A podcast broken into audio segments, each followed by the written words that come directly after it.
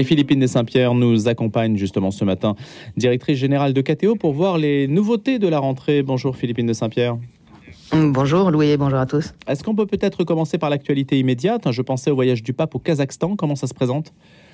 Eh ben, écoutez, euh, ça se présente plutôt plutôt bien. Euh, le pape part demain matin en direction du, du, Kazakhstan et comme vous le savez, comme à chaque fois, il, il emmène une soixantaine de journalistes avec lui. Étienne Loraillère et Alec Bonneton sont déjà à Rome pour préparer ce, ce, départ. Ça va être trois jours de voyage, c'est assez long, mais le pape a, a tenu à, à participer euh, aux différentes journées de ce congrès des dirigeants des religions mondiales et traditionnelles. C'est un congrès qui qui se tient régulièrement. C'est la septième édition avec euh, notamment une prière pour la paix. Et puis évidemment, le pape François ira aussi à la rencontre de la toute petite minorité catholique. Ils sont moins de 2% dans ce pays qui compte euh, plus de 100 nationalités. C'est une véritable mosaïque.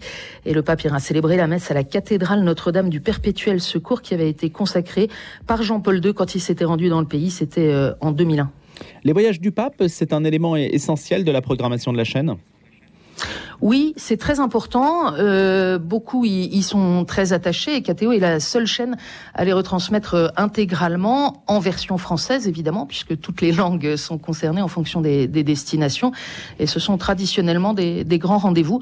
On s'arrange avec euh, les décalages horaires, mais comme vous l'avez dit, KTO est diffusé dans de nombreux pays et donc euh, ce qui est un peu plus pénible pour les uns est en fait beaucoup plus pratique pour les autres. Il y a une audience importante de KTO en Afrique et des liens qui se resserrent ou s'expriment peut-être euh, cette année à travers un, un choix en particulier euh, au Sénégal. Oui, ça faisait longtemps qu'on cherchait à, à, à, resserrer nos liens, notamment de, de prière, puisque KTO est très suivi en Afrique, notamment en Afrique de l'Ouest, mais aussi en Afrique centrale et puis dans, dans l'océan Indien. Euh, et on est très très heureux d'annoncer en cette rentrée l'arrivée prochaine d'un rendez-vous mensuel de prière avec l'abbaye de Kermoussa, les bénédictins de, de Kermoussa, euh, qui ont été fondés en 63 par les moines de Solem.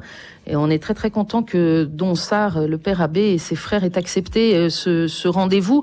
Et évidemment, c'est un peu c'est un peu compliqué d'organiser tout ça à distance, mais c'est une très très belle liturgie. Vous savez, Cœur Moussa, ils se sont fait connaître parce que ils ont introduit la kora, cette harpe traditionnelle de calebasse africaine, à la place de l'orgue dans la liturgie. Donc c'est une musique sacrée enrichie par l'Afrique, très très très connue dans le monde entier. C'est très priant et on est en ce moment en train de résoudre deux ou trois petits problèmes d'installation technique et de stabilisation électrique, mais le dernier dimanche d'octobre commencera ce, ce rendez-vous mensuel, prière de fin de journée avec les moines de Cœur Moussa. Et c'est un rendez-vous en direct?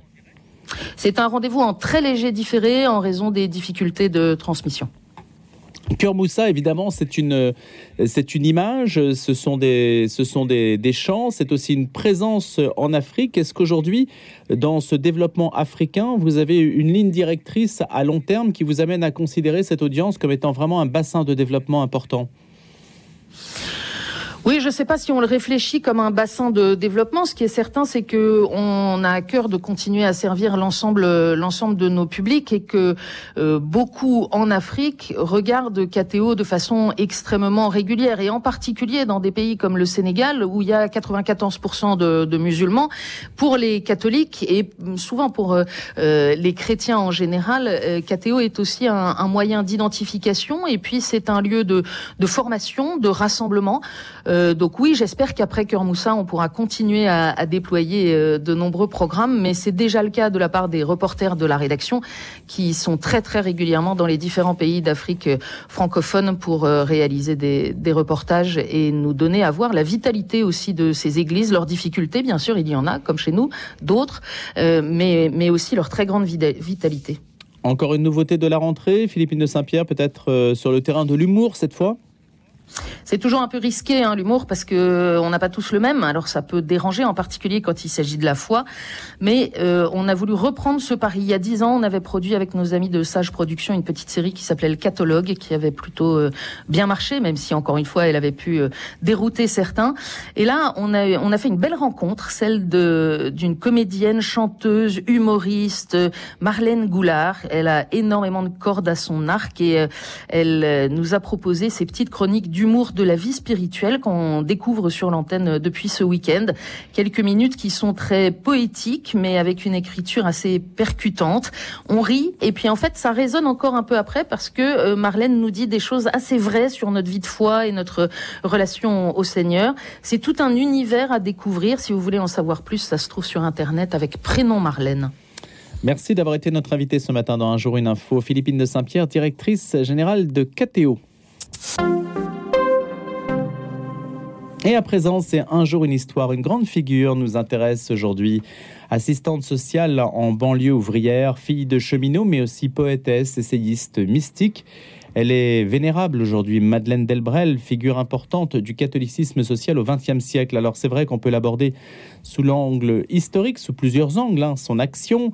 On peut aussi y voir euh, non pas une page d'histoire stricto sensu, mais également peut-être un modèle à travers euh, les difficultés d'aujourd'hui. Ainsi, créer un va-et-vient, ce que nous faisons dans un jour une histoire le plus possible, un va-et-vient entre le temps présent et le temps passé. C'est Claude Langlois qui nous fait l'amitié de sa présence et qui connaît bien Madeleine Delbrel, historien, directeur d'études émérite à l'école pratique des hautes études.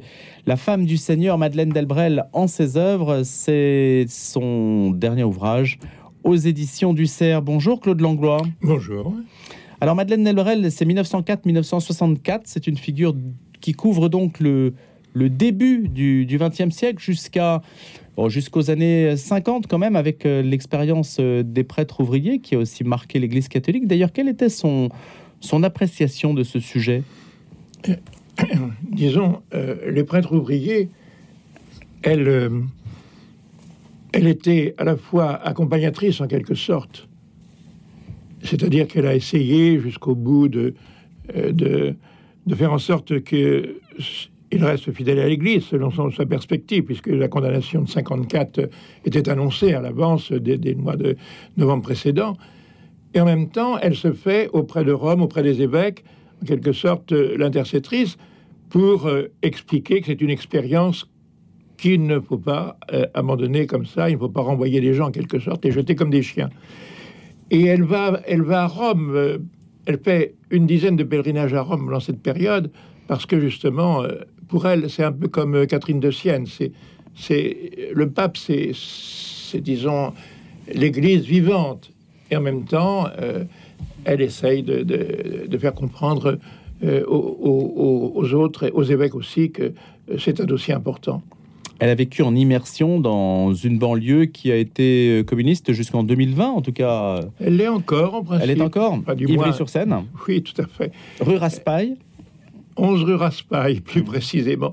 Elle, en fait, c'est en 1933, après une période de formation assez longue qui passe par euh, le, scoutisme, qu'on oublie trop souvent. C'est, je crois, la, matrice de, ces formations. Dans, la, paroisse euh, Saint-Dominique, une nouvelle paroisse euh, de, Paris, dans le 14e.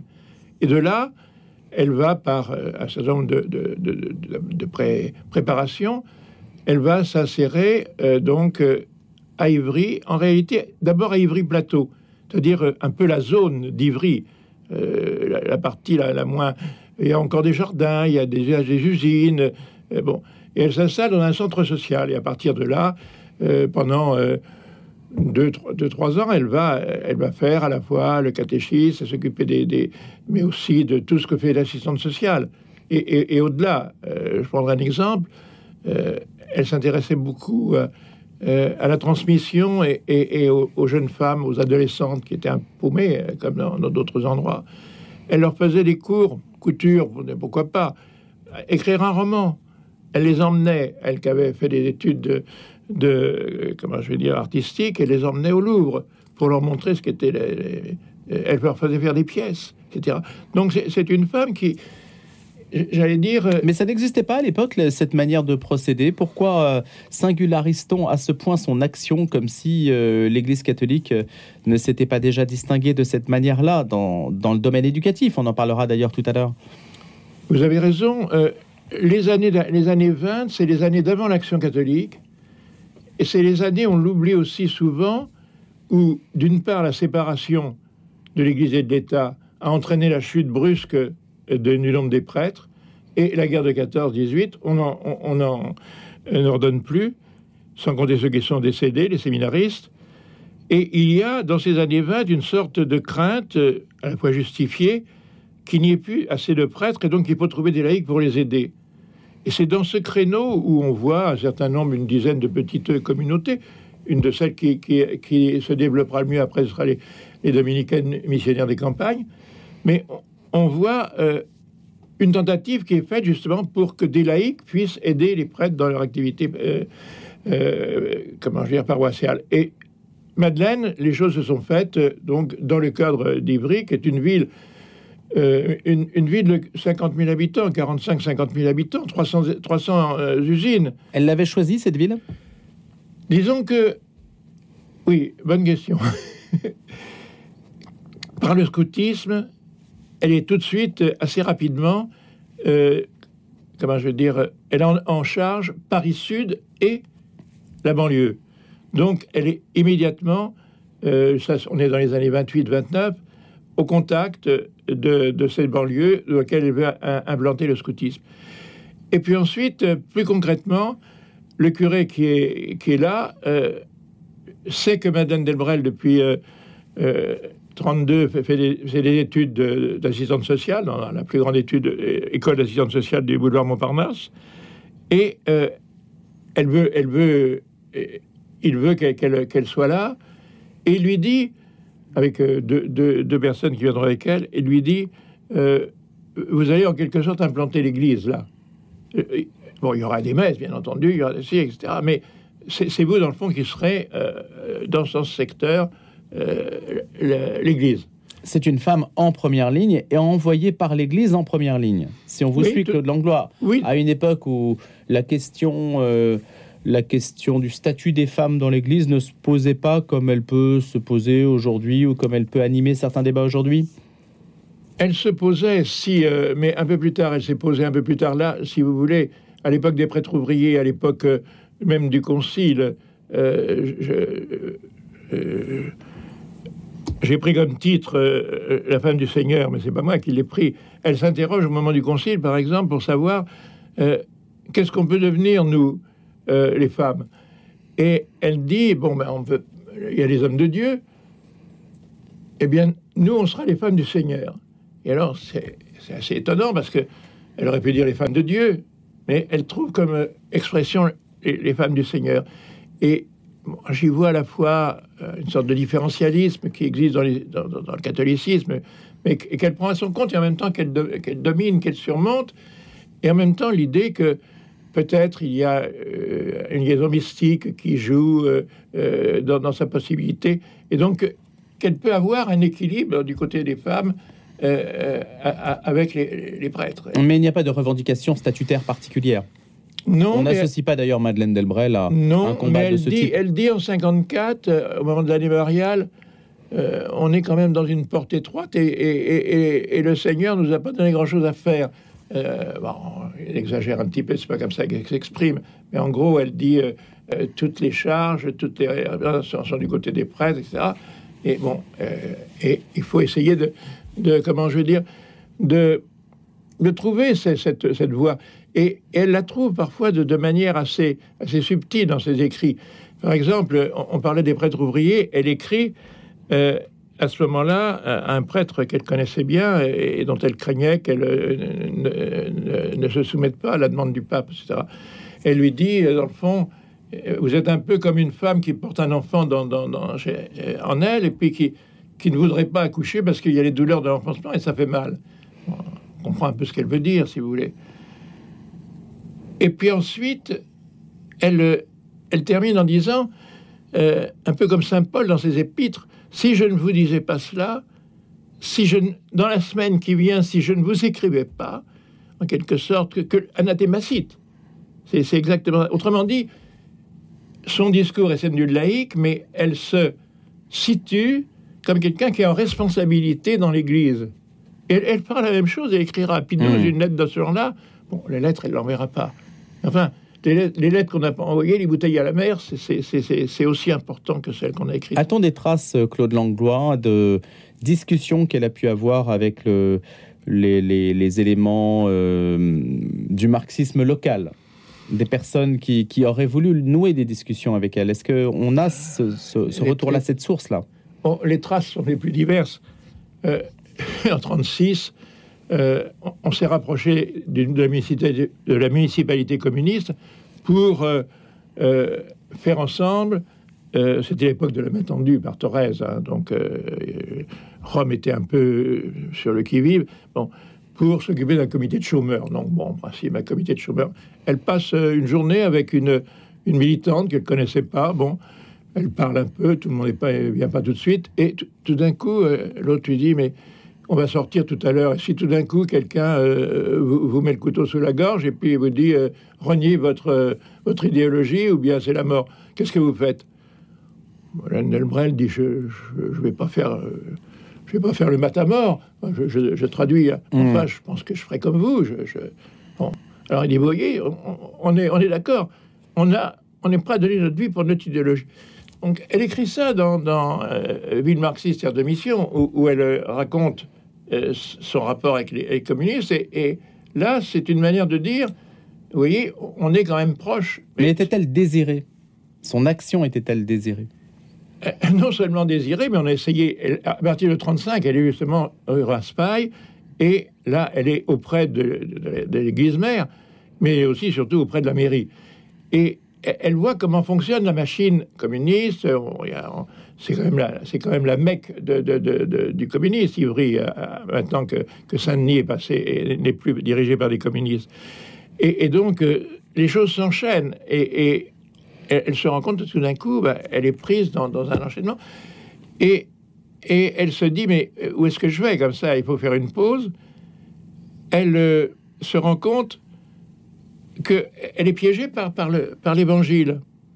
Parce que les, communistes, euh, enfin, avec les communistes, elle met en avant les passages où, dans le fond, il faut être auprès des pauvres, etc. Et elle lit les lignes en même temps et Lénine montre dans un texte un peu ancien comment, euh, avec les, personnes qui ne sont pas proches du, du, Parti communiste, des, bolcheviks, comme on disait à ce moment-là, il faut prendre des moyens pour les amener progressivement. Et alors, elle dit, elle comprend ce que, ce que, ce que les, communistes font pour avoir des compagnons de route, comme on dira plus tard. Et alors, tout d'un coup, elle, dit j'ai été sauvé par la, par la, lecture totale de l'évangile. Dans l'évangile, il n'y a jamais hmm. d'endroit où dit il faut simplement euh, une partie de, la population, mais tout le monde est sauvé. Dernière question, euh, Claude Langlois. Euh, à Ivry-sur-Seine, aujourd'hui, Madeleine Delbrel est une figure importante, honorée comme telle? Oui, je crois, mais surtout à, travers le monde. En Allemagne particulièrement. Hmm.